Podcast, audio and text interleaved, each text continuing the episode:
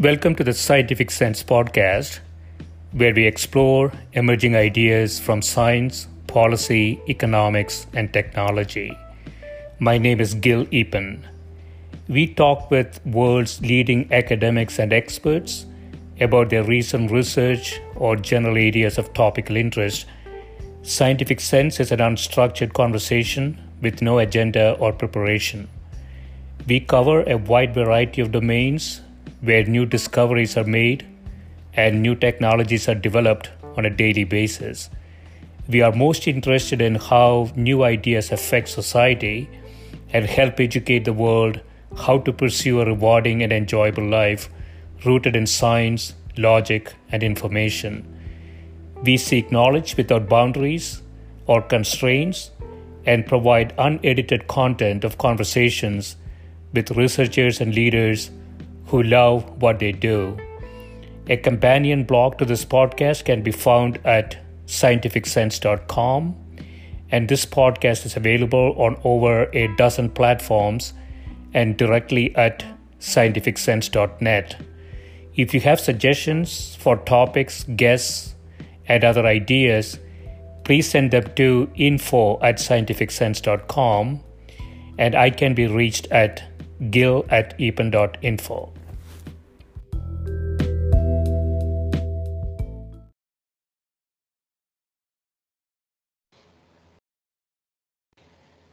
My guest today is Professor Dean Buonomano, who's Professor of Behavioral Neuroscience and Neurobiology at UCLA. The primary goal of his laboratory is to understand the neural basis or temporal information processing. Welcome, Dean. Well, thank you very much for having me, Gil. Yeah, thanks for doing this. So, uh, you sent me a few papers. I want to start with one of the older papers. Uh, you've been working in this area for a long time the biology of time across different scales from 2007. Uh, you say animals time events on scales that span from microseconds to days.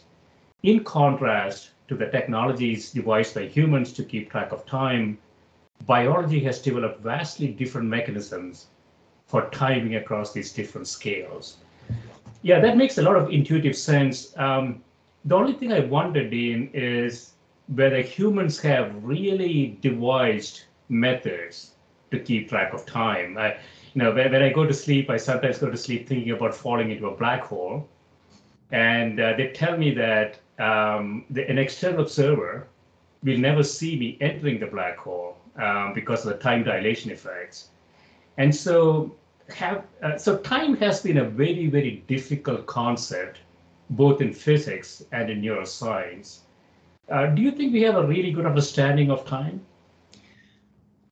I, I think, first place, yes. I think time is a, one of the most perplexing questions there is. It's at the core of many, at a perfect storm of unsolved scientific mysteries, right? From quantum gravity to relativity to free will to consciousness.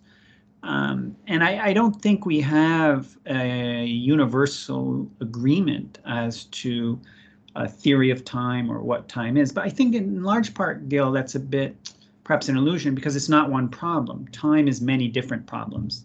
And I think this is part of the challenge is to sort of um, tease apart which what we mean by time. So um, human beings have been attempting to track time, to tell time since the dawn of civilization. And we've reached a point in technology which is truly astounding, right? We can measure time better than anything else. So I think you've, as you probably know, the current definition of a meter is not a distance. It's it's defined by how much light travels in a second, um, or I'm sorry, in a billionth of a second, I should say, probably. Um, so we've achieved this this state in technology that time is the thing we um, are most able to measure but and perhaps least understand. So it's a bit of a paradox. Now, um, when it comes to the brain, um, it's very much the opposite in terms of how the brain tells time. If you have a quartz watch, for example, it's an amazing device, right? You can tell milliseconds to seconds to minutes to hours to days. Um, but the brain has doesn't have a master clock. It has very different ways to tell time. On the millisecond scale, on the second scale, on the hour scale, and on the day scale. Yeah, so it's, it's an amazing thing. So, um, I mean, I didn't know this before reading some of the papers, Dean, that, and so if I understand this correctly, we have different mechanisms in the brain for different scales of time days, months, years, seconds, minutes, and so on. Um, it sort of makes sense from an evolutionary perspective, right? So, so do you think the brain um, initially was more of a day-based system, and then we sort of developed these algorithms as we progressed in time? yeah, what, what do you think has happened to the brain? Yeah. So, one way to look at it is the brain has many clocks, but unlike the clocks on our on our on our wall or on our wrist, um, which have a second hand, a minute hand, an hour hand. The brain has one clock that just has an hour hand, has another timer that just has a second hand, another timer that just has a minute hand. Um, so these clocks evolved independently because they're independent problems, right, Gil? One problem is to predict when the sun will rise. That problem evolved under different constraints than the problem of knowing when a predator will attack or when food will be available. So the, the brain um, evolved different mechanisms to cope with these problems because they're independent problems, although they're linked by the need to tell time. So with, um, but it's important to remember that on the hour scale, on the day scale, for example, the circadian uh, time that tells us allows us to synchronize our sleep wake cycle, our eating habits, and so forth that circadian clock, you don't even need a brain. So single cell organisms and plants have circadian clocks. And indeed, those clocks in many ways are some of the most precise the, in biology. But um, but no, so so but those circadian clocks have no idea how many days have elapsed or how many seconds have elapsed. So they're fundamentally different mechanisms. Yeah, that, that's so interesting, Dean. So the circadian clock mechanism from, uh, I think life originated on Earth maybe 3 billion, three and a half billion years ago. And Earth has been spinning at this rate for that long. So that the 24 hour cycle is something very fundamental to Earth. And so every biological system had that algorithm built into them um, from bacteria onward, right? Correct. And it's it's fascinating to ask, why would a bacteria care what time it is? And um, why do plants care what time it is? And I think intuitively you probably know one of those answers, which is anything that does photosynthesis, of course, cares about when the sun will rise and start the, the cellular machinery to begin absorbing the sun's energy to create um, uh, glucose and uh, carbohydrates in general. But interestingly, it seems that one of the first evolutionary drives to to or evolutionary pressures for the circadian clock to evolve was reproduction. And for early organisms particularly bacteria-like organisms they had to divide the dna and the dna as you probably know is very sensitive to uv light um, because the uv light is highly mutagenic which is why we buy um, sunscreens with their little UV um, absorption and, and SPF factors. So bacteria apparently evolved um, under pressure to divide at night. So they could predict when night was going to uh, happen and engage the mech- uh, cellular machinery involved for reproduction um, to do that in the absence of the ultraviolet uh, um, influences. But interestingly, it's interesting. We think of it as a clock, but I make this point um, that the brain is ultimately a prediction machine. So the brain's primary function, in many ways, I may be exaggerating a bit, is to predict the future. And if you think about the circadian clock, we call it a clock, but it's really a prediction device, right? It's predicting when the temperature will change. It's predicting when the the light, um, the sun will come out, and when when I should eat and food availability and so forth. So, timers. I like to remind people that timers are in many ways prediction devices. Yeah, that, that's a really interesting way to think about it. So, uh, in some sense, you know, we, we have a lot of development now in machine learning. Uh, you've done a lot of work in this area too. So, you get a lot of labor cases over time uh, for the mechanism, and they create, you know, some sort of a heuristic in terms of prediction, optimizes when it should divide, when it should do whatever it wants to do. And that continues all through the biological system. So, so time then is really fundamental to life in the sense that without time, we cannot live, right? We, we, we won't be able to make the right decisions. I yes, I I would agree with that statement, particularly because life itself is a dynamical system. It doesn't make sense to think of life in the absence of change. Um, and, and ultimately, we can get into the philosophy of this a bit, but what, what do we mean by time? And this is a, a very um, philosophically uh, challenging area because people have very different views. But to some, and I would agree with this, what we mean by time, most of the time, sorry, is that it's a way to quantify change. So clock time, we, we you know we said let's meet at a given time. So what we mean by that is to synchronize our actions in a way that we can agree on some metric that quantifies change. So the world is changing, physics, the laws of physics determine some rate of change. And what we do is scientists and, and humans have invented ways to quantify that change and, and, and create a metric that's consistent across space and time, if you will. Um, so yeah. I think that gets to this issue of in the biology, going back to your question, um, yes, I, it doesn't make sense to try to think of life or decision making without time because the currency of evolution is survival and reproduction. And those are future oriented tasks, right? So everything in, in deep down in life is sort of future oriented. Yeah, so I don't know if it was Einstein or, or somebody else. So um, we cannot really have uh, a universe without motion. So motion is fundamental to the universe. Um, and, and similarly, time is fundamental to a biological entity because without change, we cannot be living, right? Uh, in some sort, does it, does it follow? I think so.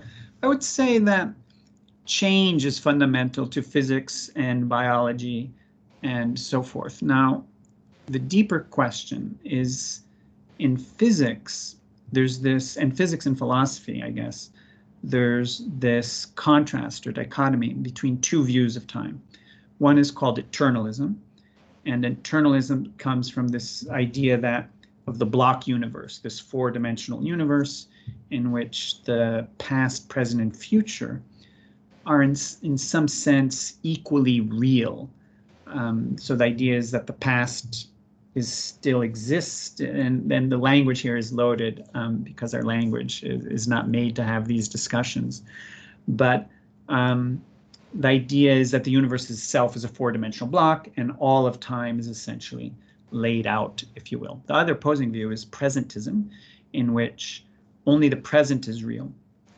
Importantly, there's no absolute present.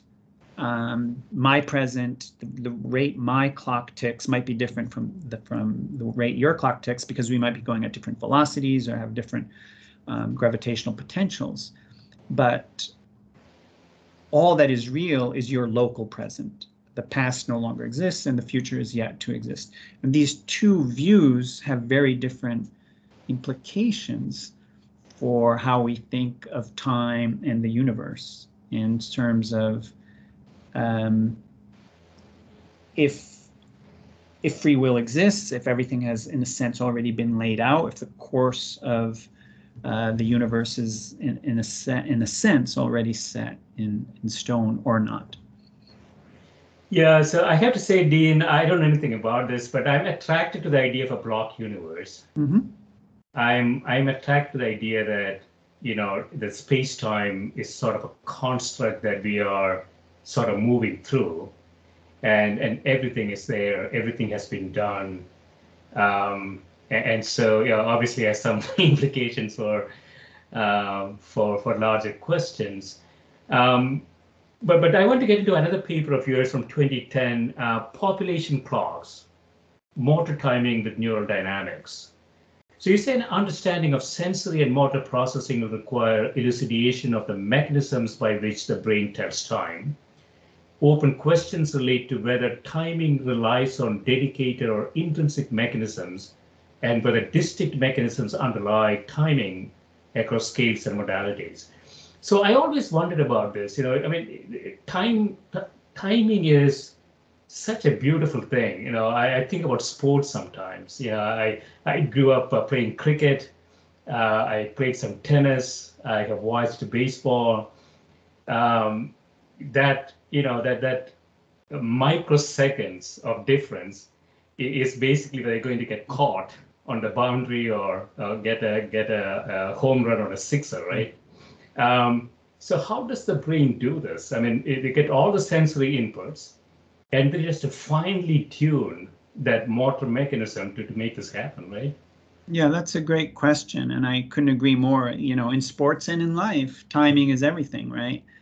And um, this conversation you and I are having, you're paying attention to the pause and duration of the syllables coming out of my mouth. And if I stop for too long, you are going to think that I was asking a question or that I forgot what I was going to say. So your brain is continuously timing the pause for each word that comes out of my, my mouth. It's unconscious, of course.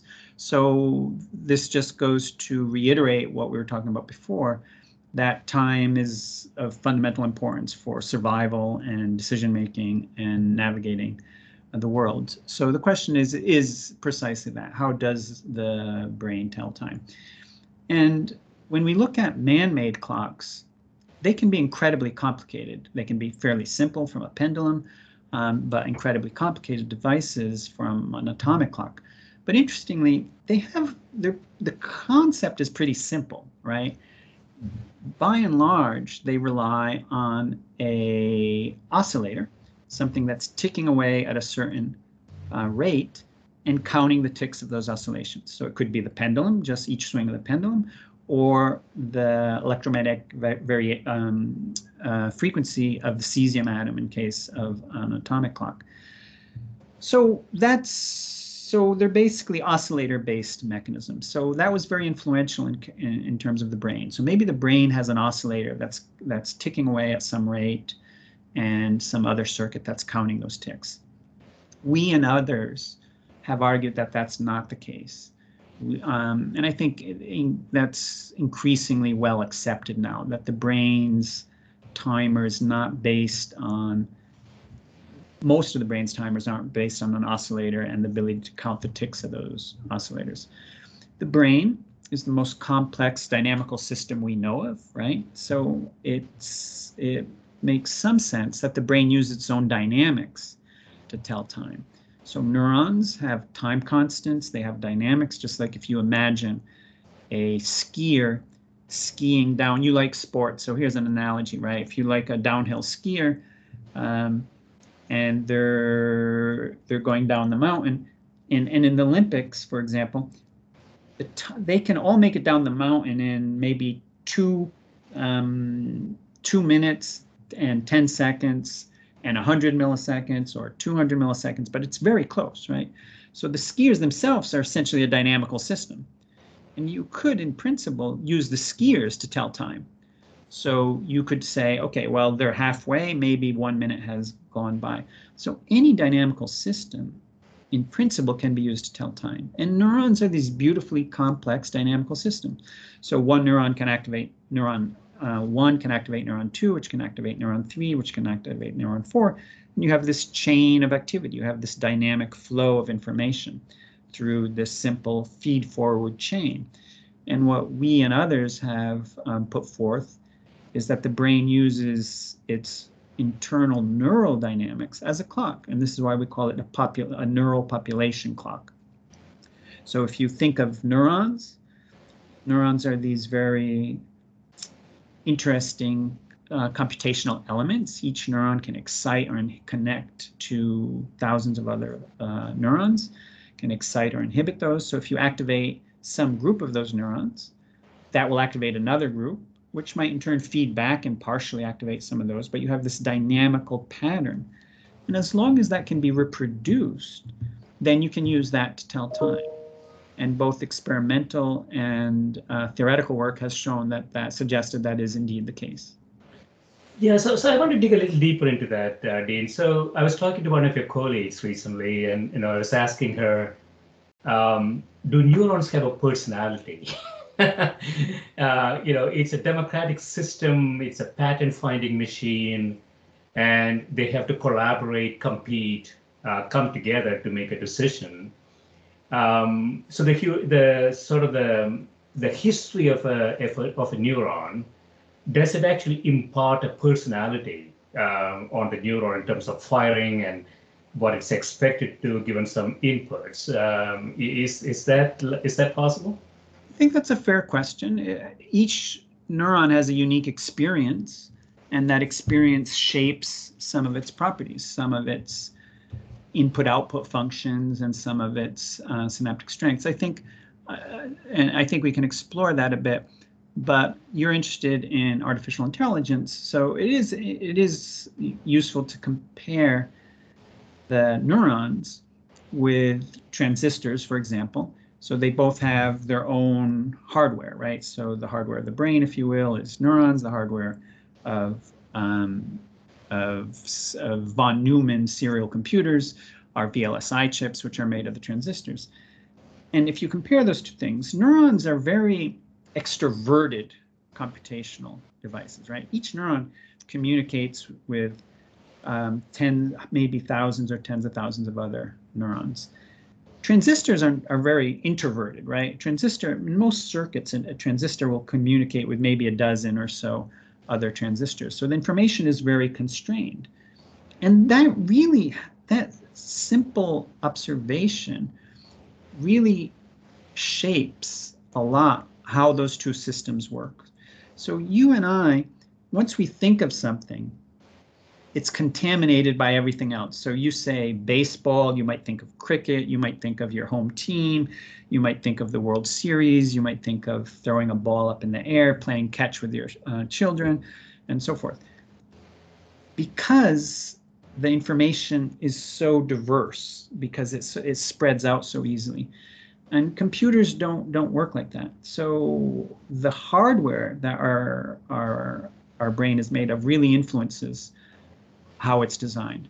Now back to your question yes within okay so that's neurons in general. But in a sense i think each neuron we can say it has its own personality if you will in the sense that it's um, shaped by its own experience.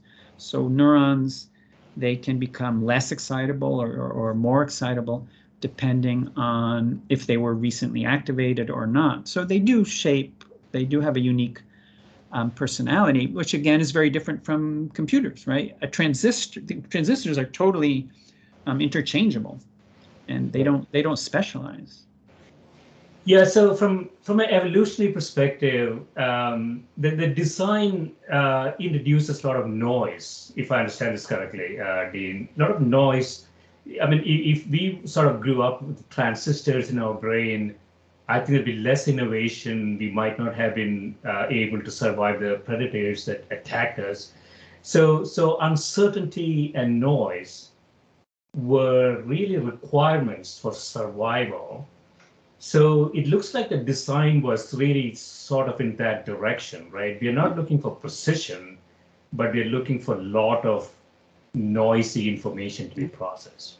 I think that's a fascinating uh, perspective, Gil. And you know, in computer science, noise is generally seen as a negative, right? You try to decrease um, the the increase or maximize the reliability of a transistor. So it does the same thing um, the same way billions and billions of times.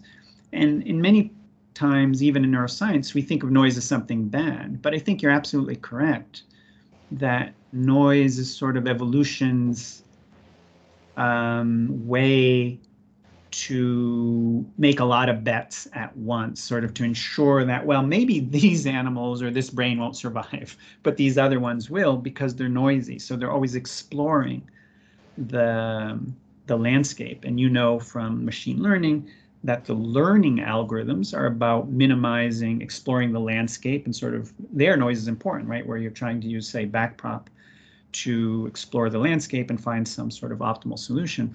And the noise in the brain might be doing something similar. So yes, neurons are noisy. And I think that's sometimes a bug, but probably more often than not, it's probably a feature. It's probably a good feature. So pattern finding, we are really good at pattern finding.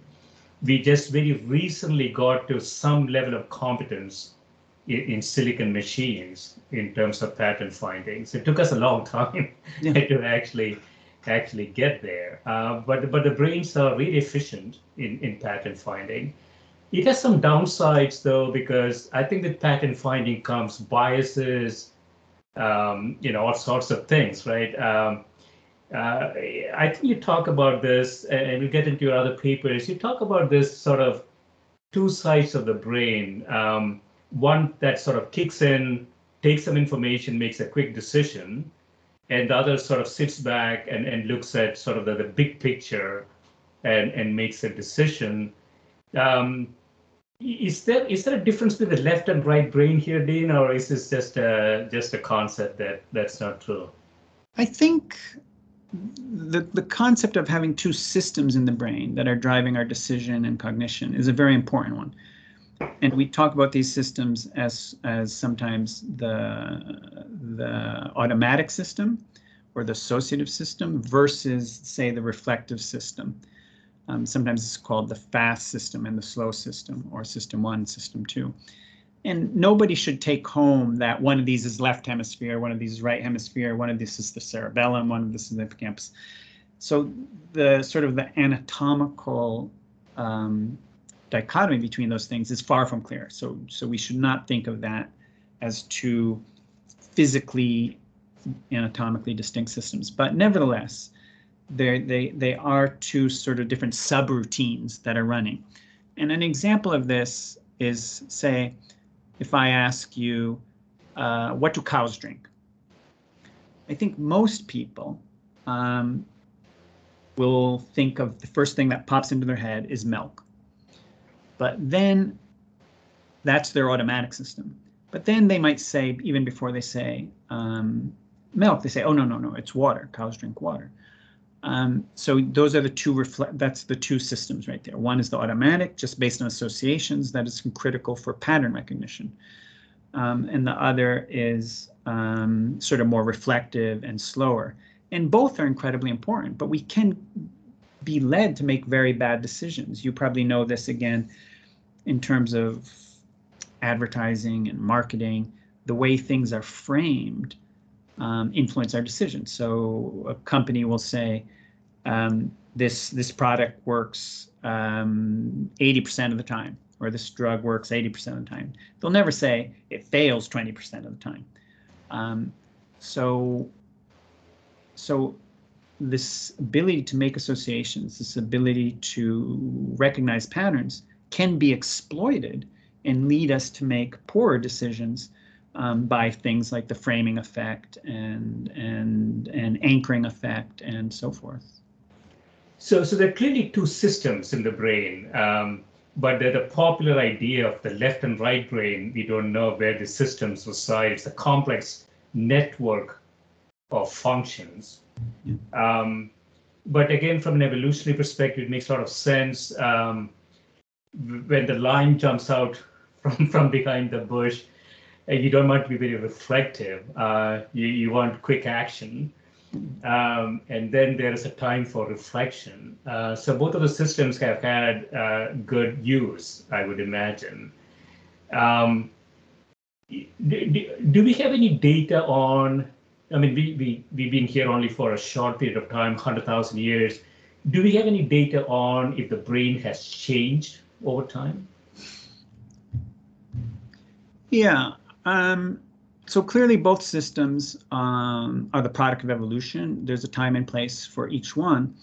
And I think one concern is that the time and place that those systems were optimized is a time and place we no longer inhabit right? As you just said, say Homo sapiens evolved uh, maybe 100 to 200,000 years ago. They we we no longer live in that world. So in many ways, um, our operating system, if you will, and I just use that as sort of a metaphor, is is archaic, and I think there's profound consequences to that in the current world. So take something like fear so we evolve. Fear is something incredibly rational in the sense that it can help you survive. If the lion attacks you, and being fearful of um, human beings from another tribe that you're not familiar with can also be life saving in that environment that we grew up in. So, arguably, our automatic system grew up or was programmed to have an implicit bias against people outside our tribes. Now, that's very um, dangerous and very um, ineffective because we live in a, a, a, bound world in which most of the time we're collaborating and cooperating with each other. Um, so, so we have these sort of archaic subroutines again in our brain that have to be overcome with reflection. Um, and so take you know, we have a natural fear of sharks and predators and so forth. You know, those really don't help us that much for survival anymore, do they? Um, so our reality is different. So I think your question is, has the brain changed? Um, and, and I think the answer is, I, I, I, wish it had, but I don't think it has. I think evolutionary. Too short a time frame so, so I want to ask you this. This is not in the paper, and uh, it's not a political question. Um, because of that fast systems, um, are we in a regime where you know I see this? You know, when I'm with talking with uh, Democrats or talking with Republicans, uh, there's a set of expectations that are set in. It, it seems like you know the fast systems are in total control um, there is really no reflection on any data that I can see. So, you know, we have 75 million people going in one direction, 75 million going in the other direction. Are we sort of locked into this this idea that we cannot really get away from? Obviously, that's one factor, but you know, human beings are incredibly complex. There's a mixture of culture, peer pressure, um, susceptibility to misinformation, the automatic system, the reflective system, um, the balance between those. So there's a lot of factors there, and but clearly we behave irrationally in on many um, on many issues. Um, and you know it's sort of going along this political divide you know i think the, in many ways the the vaccine um, hesitancy movement is is a good example right? The the notion of injecting a pathogen into one's body doesn't sound like a good idea right? So so so it's easy to see how the fast system could jump to a conclusion that makes people um, vaccine hesitancy, so hesitant towards vaccines. So the way I think about it is convincing people that vaccines are bad is a bit like as is it pretty much as hard as it is to convince people that snakes don't make good pets right? Because we we already are born essentially with a bias against snakes. So i think we're already born or the brain has already a, a programmed in subroutine that makes us hesitant to embrace the idea of having pathogens pretty much if we, i mean and and and to be clear vaccines aren't about injecting pathogens right they're just parts of those pathogens or just triggers of, of those to, um, but nevertheless it's easy to see how that innate fear could be exploited to make people make decisions that put their own lives in danger.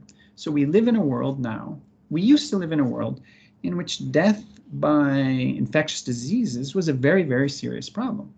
Um, it killed devastated um, human populations and, and populations of many animals throughout throughout history.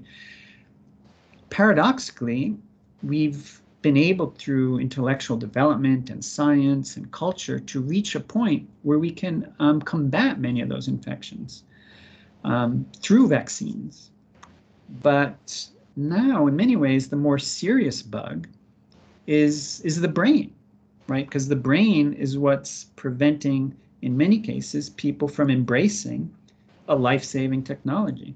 So I think that's in, in many ways a powerful example of how the brain's archaic operating system can be exploited to to for, to, to make people make decisions that are not in their own best interest. So it's counter evolution, right? People are making decisions that will not enhance their chances of survival, but decrease their chances of survival.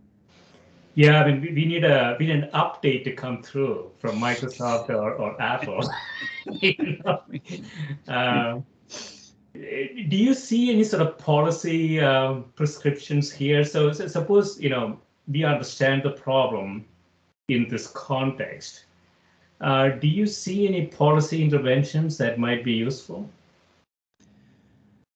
I, I, wouldn't pretend to know the answer to that question. I think the the solutions, and I talk about this in in, in Brain Bugs, uh, the book, about this debugging. So what can we do to better address the the non-optimal aspects of of how our brains work, the brain bugs, if you will.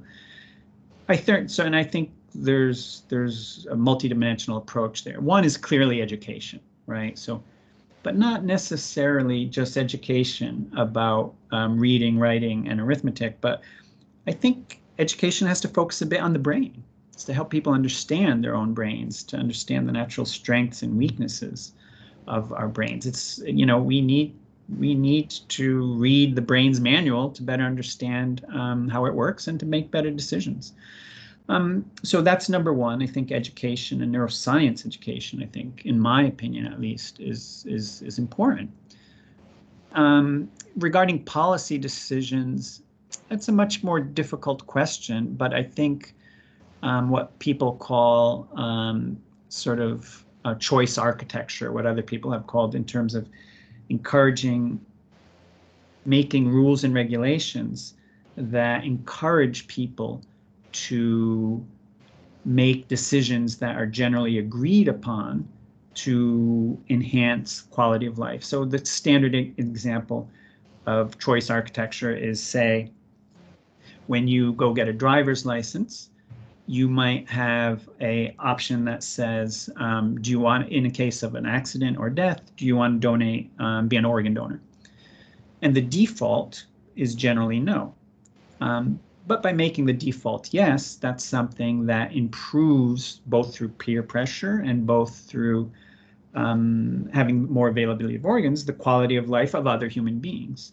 So, so, but those policy decisions, yeah, as I said, I don't I, I think they're incredibly important, but they're hard to generally agree upon. But making vaccines mandatory, I think, is something that's absolutely an example of a policy um, decision that um, is in most parts of the world well accepted and implemented.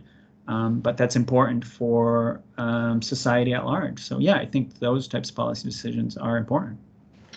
Yeah. So um, I, I think the education part is absolutely needed. But there's, there's different types of education, right? One is one type of education is asking questions. Um, the ability to ask questions and use information to reach the right conclusion. It is a process of education, not the content of education. Uh, uh, you know, my, my feeling is that we, we focus a lot on the content of mm-hmm. education, but not the process. I'm, I have to say, Dean, I'm not a big fan of um, asking people to do something prescriptively. Um, because I think it sort of sets us back. Uh, I don't believe this is the only iteration of COVID. we will have a COVID 2024 coming.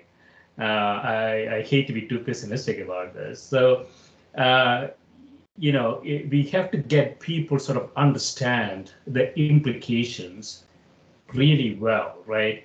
So suppose United Airlines and Pfizer and Hewlett Packard go out and say, hey, if you want to come to work, you have to get vaccinated. You'll get good compliance. But I don't know if it is really sort of, um, it's going to be there in the next iteration. That's what I fear. I see. So your point is that in in our example, which I think we're both using just as as as a metaphor, maybe, that for vaccine compliance, it's more effective to rely on education because that will prepare people for future pandemics, for example, than say mandatory vaccination if you work for in a hospital or something. Is that is that sort of what the yeah? That, that's that's what I'm thinking. I mean, I, I, obviously don't know a lot about this, but um, yeah, that's my intuition. I and, and I agree with that in an ideal world. I think obviously we would like to live in a world where people agreed, or the vast majority of people um, made the rational or rational science, and by rational here I mean the scientifically agreed upon decision.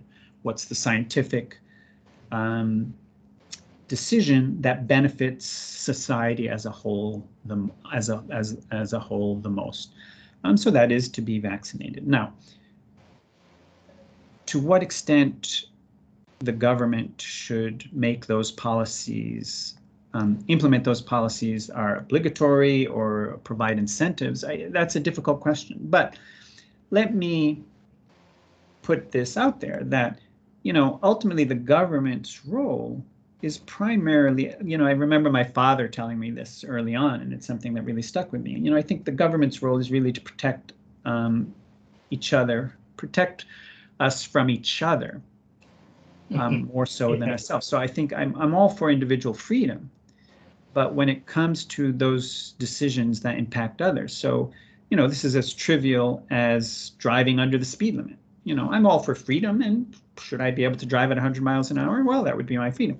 But no, because that impacts the safety of others. And I think vaccines, um, while we should absolutely strive for education, if that's not working, I think it is appropriate, and it has been because throughout throughout throughout history, um, recent history in the U.S. at least, um, it's required. For example, if you're coming, if you're migrating in from Brazil, for example, you have to have a certain sets of vaccines, right?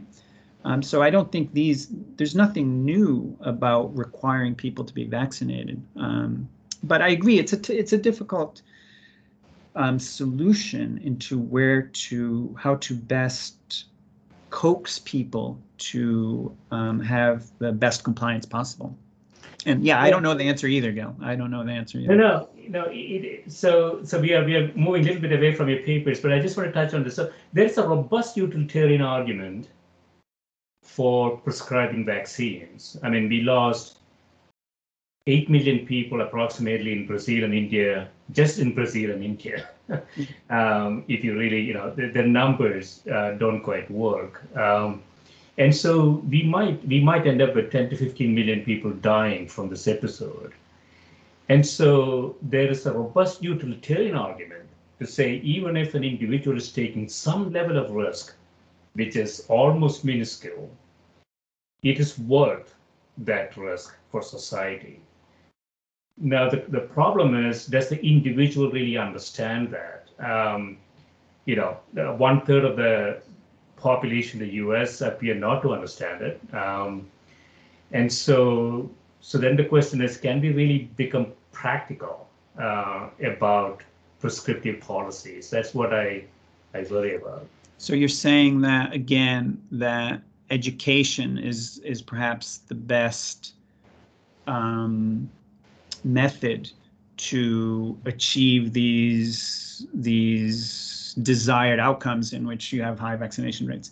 I mean, I, I, I get that, Gil, but I don't really see the difference between many, so many of the other um, other uh, laws or or or regulations that we put. So again, whether it's wearing a seatbelt or driving at the speed limit or not harming people or not being violent towards um, towards our our our fellow human beings.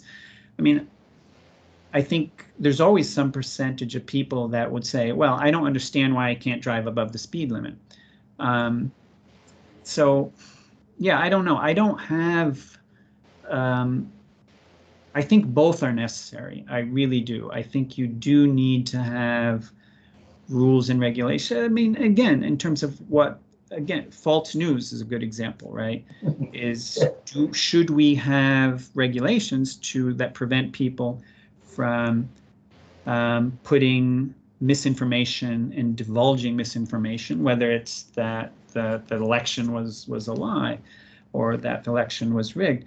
And and yes, I, I think the government should have rules um, to rein in how information is spread. But but it's an incredibly fraught problem, right? And and there's always well, what's misinformation, right? At what point? So these are not these are not discrete binary black and white problems. I agree. Yeah, I mean it comes back to your um, research area too, Dean. So the biological systems show a great variety of uncertainty. yeah. Let's put it that way. Yeah. Yeah. Um, physical laws, physical systems, we can really deterministically show. Um, you know, wearing a seatbelt or driving less than uh, X kilometers per hour are good things. Uh, we cannot deterministically show, uh, you know, the effect on a biological system um, of of something going in there. So that is one of the issues that we are dealing with, I think. And and like you say, there's so much misinformation out there. So so we do cross-sectional analysis. We don't know what a vaccine is going to do for Joe or Sally, but we say, you know, there is 99.99% chance that nothing is going to happen. Uh, but that will never be 100%. So how does people internalize that information? That is that is one of the problems that we have. Yeah, so again, something unique about the brain is that it wasn't, it didn't evolve to understand numbers, right? It didn't evolve to understand probabilities. And like if I ask you, if I ask someone, you know, I'm going to throw four coins in the air, what's the probability two will land heads up? People want to say the probability is a half. That's actually not correct. Um, turns out to be 6 sixteenths because we, we can go over that. But our ability to to digest or to incorporate large numbers like vaccine safety is is one in a million that uh, that you have serious side effects and I don't and I don't know the numbers so I don't want anybody to take that number seriously um, of of one in the million.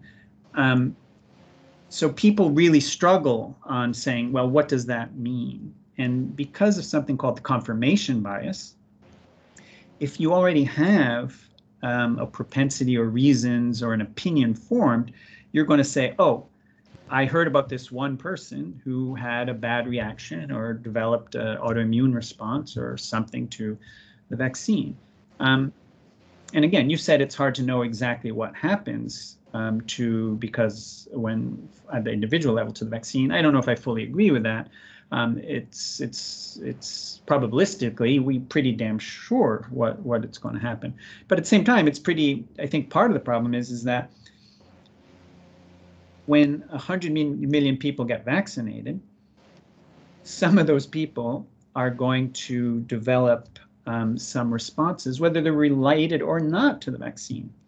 Um, so it's equally hard to prove that when you're when when one million people are being treated for something, it's it's it's also tricky to say, well, some of those people were going to have a stroke.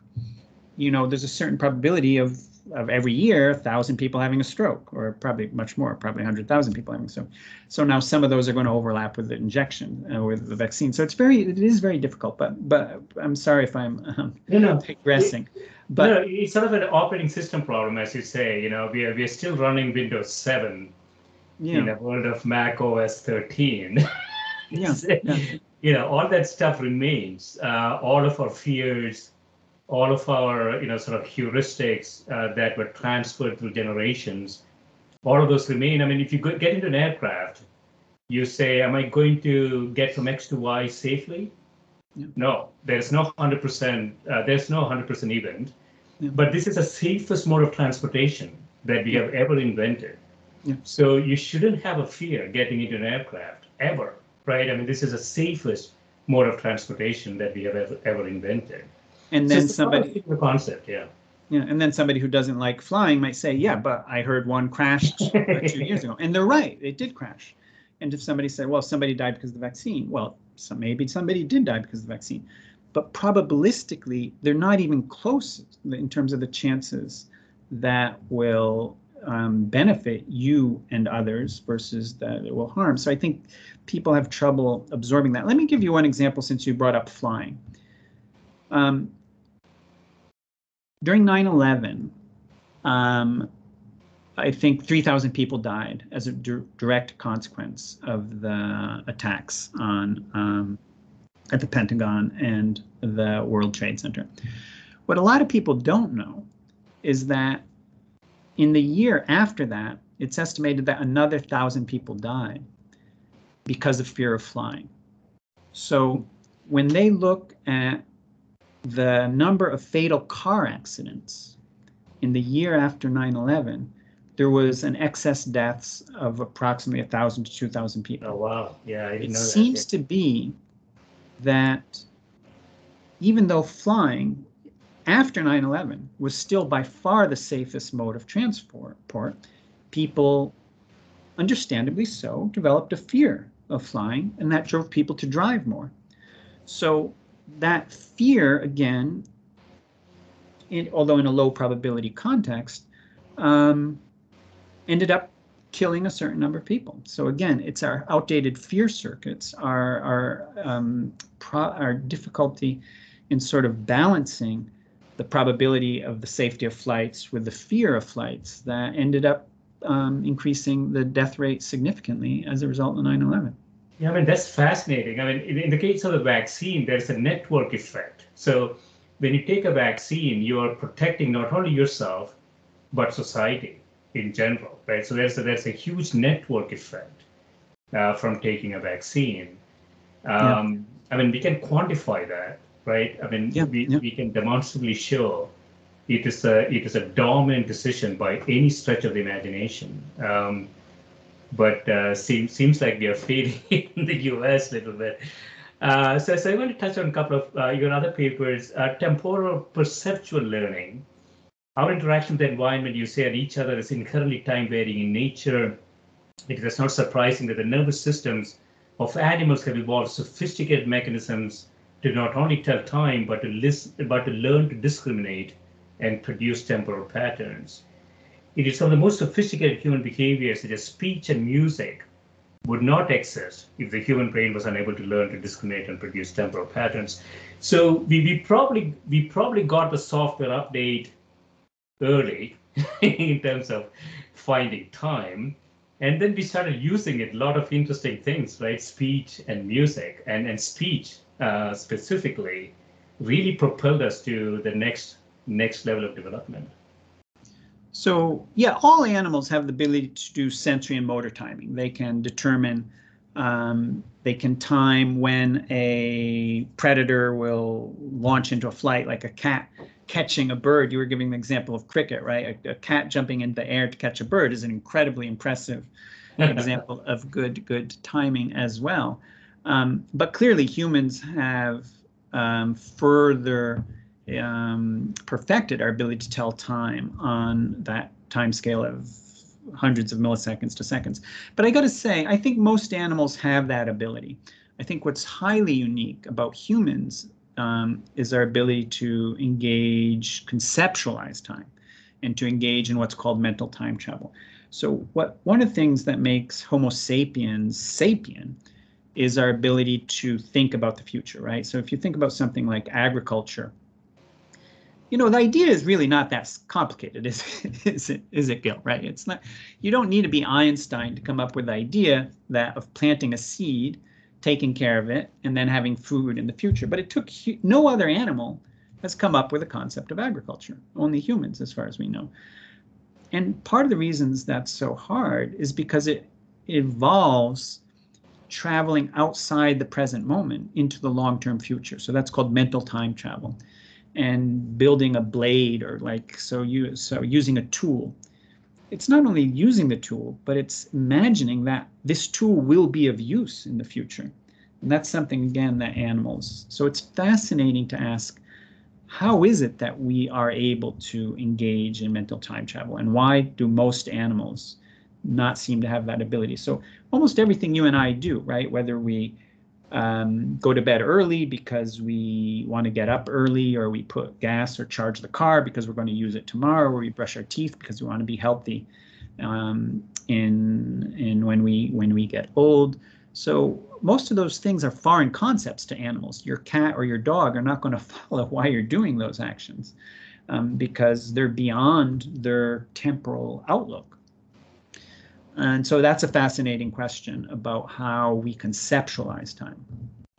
Yeah, so do you see a difference, uh, Dean, between prediction and forecasting? Um, the reason I ask is uh, prediction doesn't necessarily have a temporal dimension. So given, you know, in a supervised machine learning context, given a bunch of data, I can predict something. Forecasting, on the other hand, is about timing.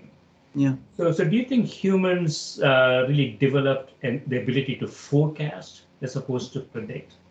Yeah, I think that's a great question, Gil. I, it would be interesting to talk about to know what other people uh, define those two terms. But I think most of the people would agree with your definition.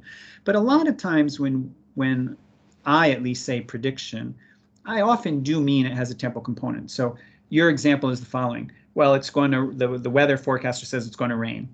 Well, rain when, right? So your point is is that a weathercaster, uh, a weather person that just says it's going to rain isn't a very good um, forecaster, right? They need to tell, well, is it going to rain tomorrow or the day after?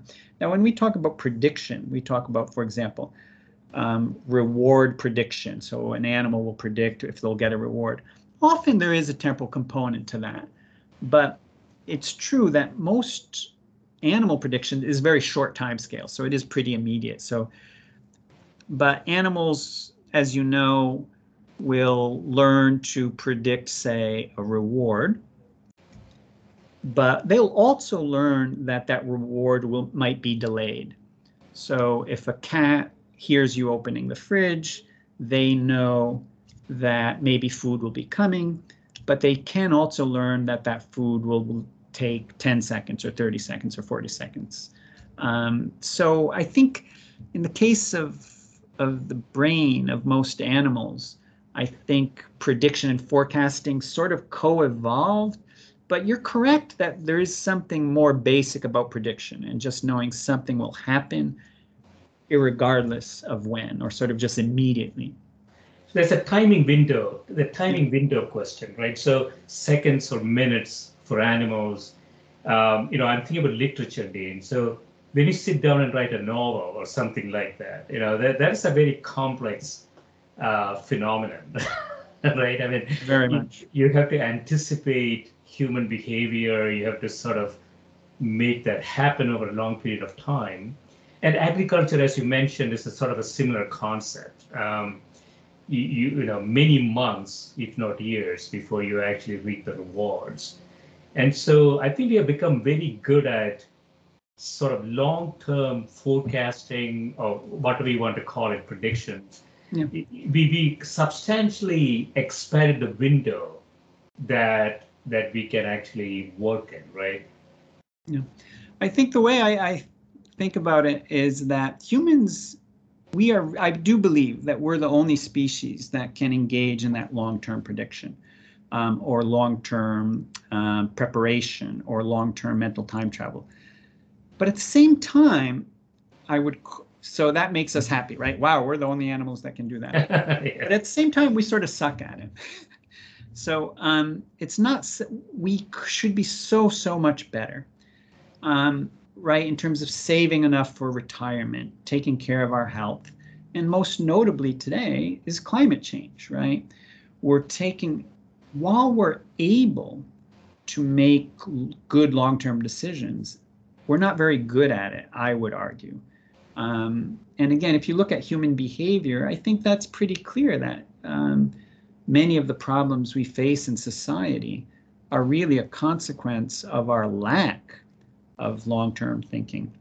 Maybe we wish we had studied more in college. Maybe we wish we had um, worked harder um, towards achieving this goal versus that goal, or we took better care of our health, or we saved more money for retirement, or took better care of the environment. So I think this is a real test of humankind um, in terms of wanting to make better long-term decisions as to better short-term decisions. And by the way, this goes back to the vaccine conversation, right? Um, so those are long-term decisions that will improve our long-term outcome. Yeah, perhaps Dean, our brains are not as good as we think they are. So yeah. the, the tool maker from the African savannah, right? Um, the toolmaker's horizon was pretty short, I would imagine. Um, take the stone, shape it into a tool with an objective of killing an animal next day, maybe next week. I don't know. You know, it's still short horizon thinking, right? Yeah. And we lived through that for 100,000 years. So perhaps we are sort of imagining our brains to be more powerful than they really are.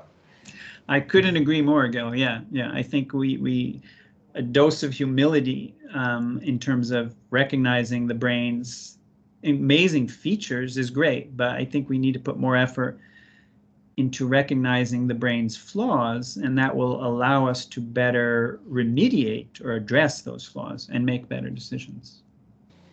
Yeah, so, so I want to conclude with um, what is your sort of gut feel about?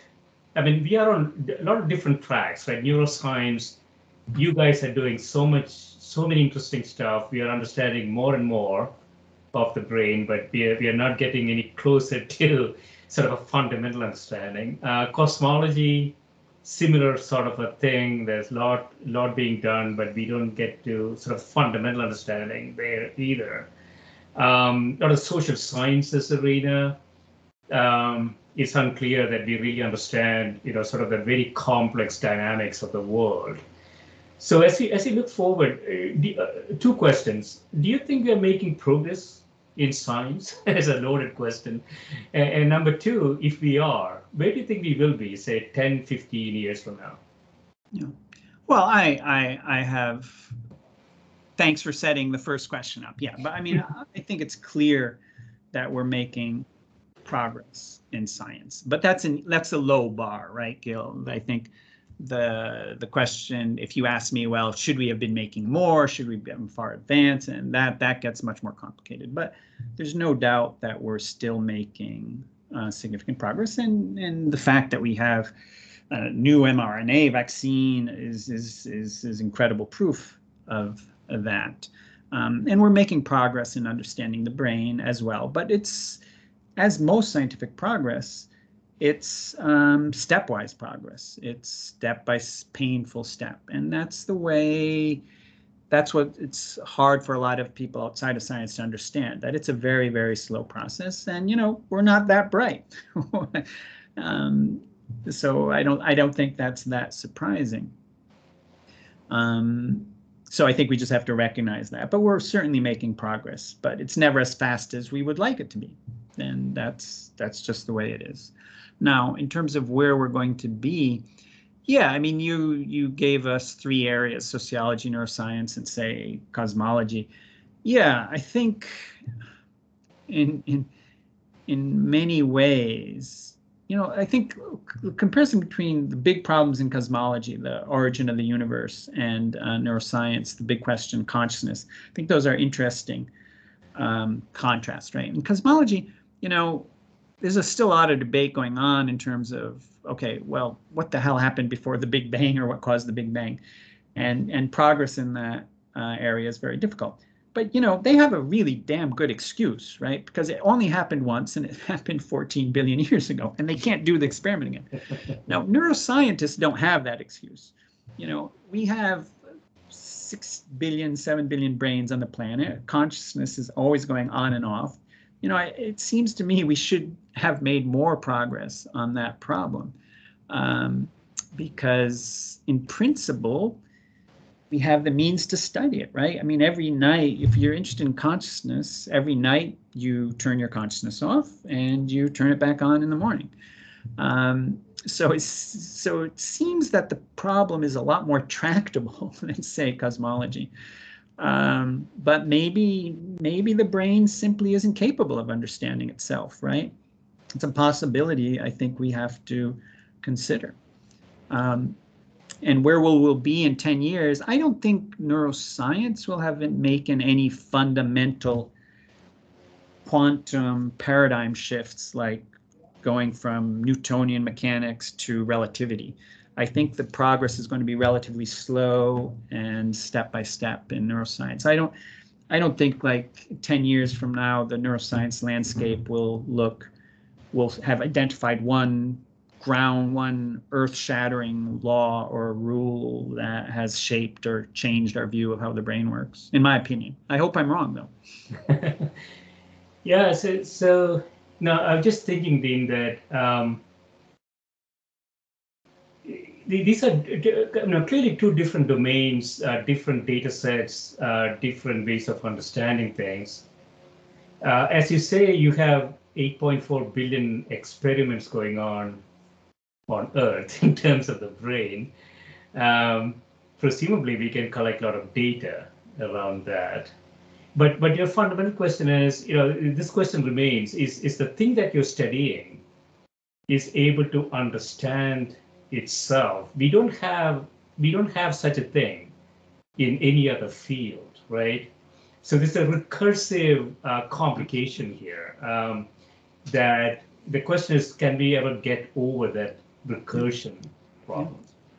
That's exactly right, and and it is a recursive problem. And thanks for not saying it's also a type of narcissism, right? Because because the, so it's the brain sort of studying itself can be interpreted as a bit narcissistic, but yeah, it's neuroscience is absolutely unique because it's the only scientific field in which the thing being studied is studying itself, and you know that's a tall order.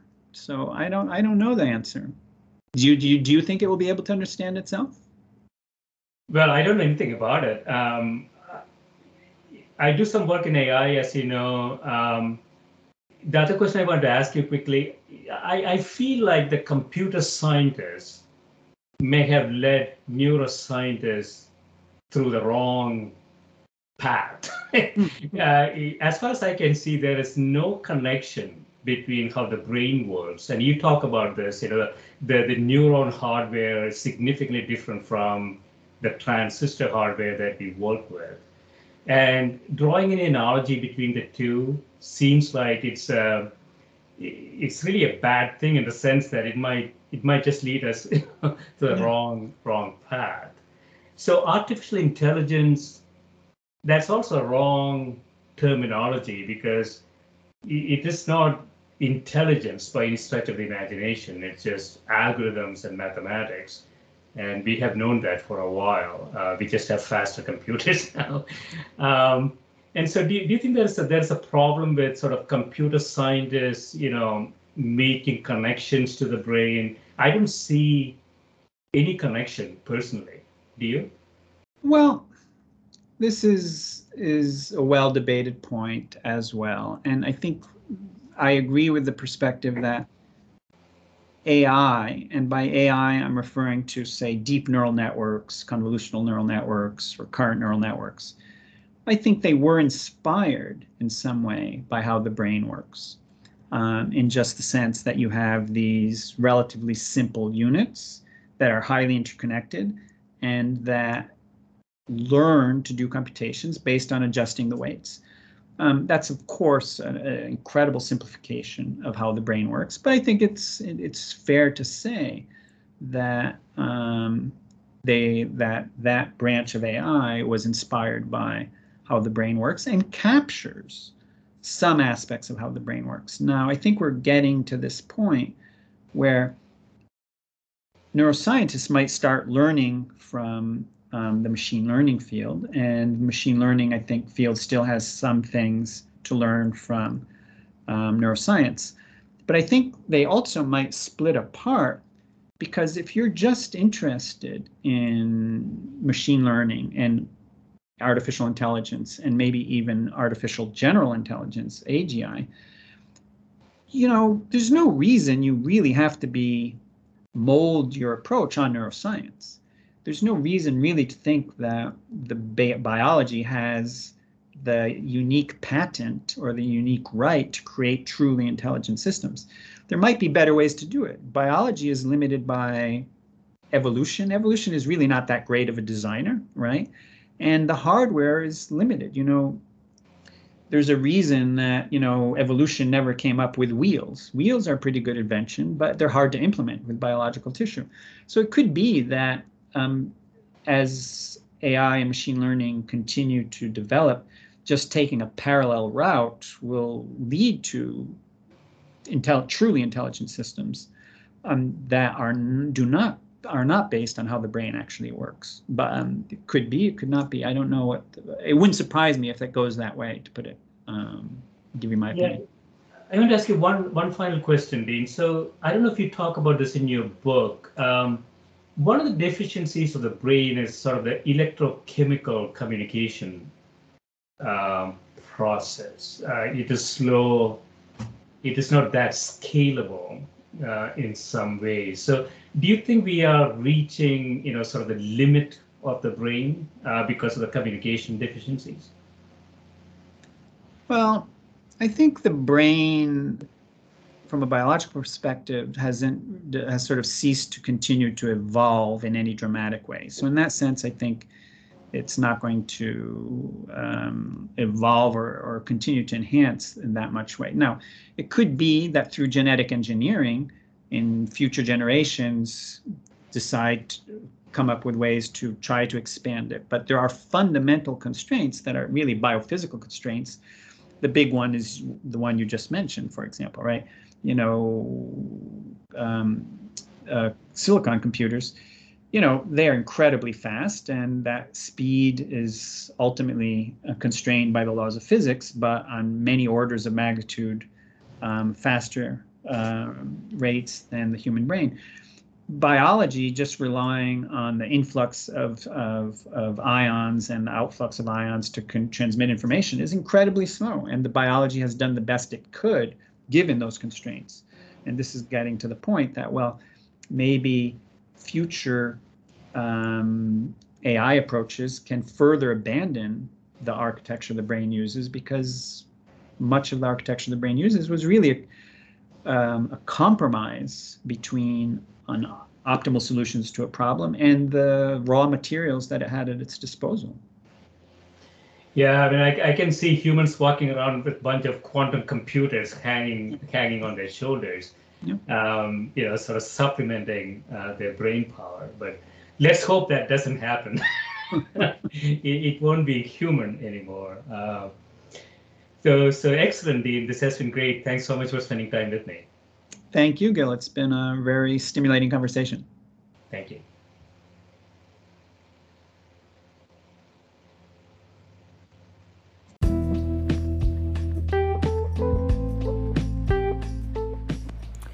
This is a Scientific Sense podcast providing unscripted conversations with leading academics and researchers on a variety of topics. If you'd like to sponsor this podcast, please reach out to info at scientificsense.com.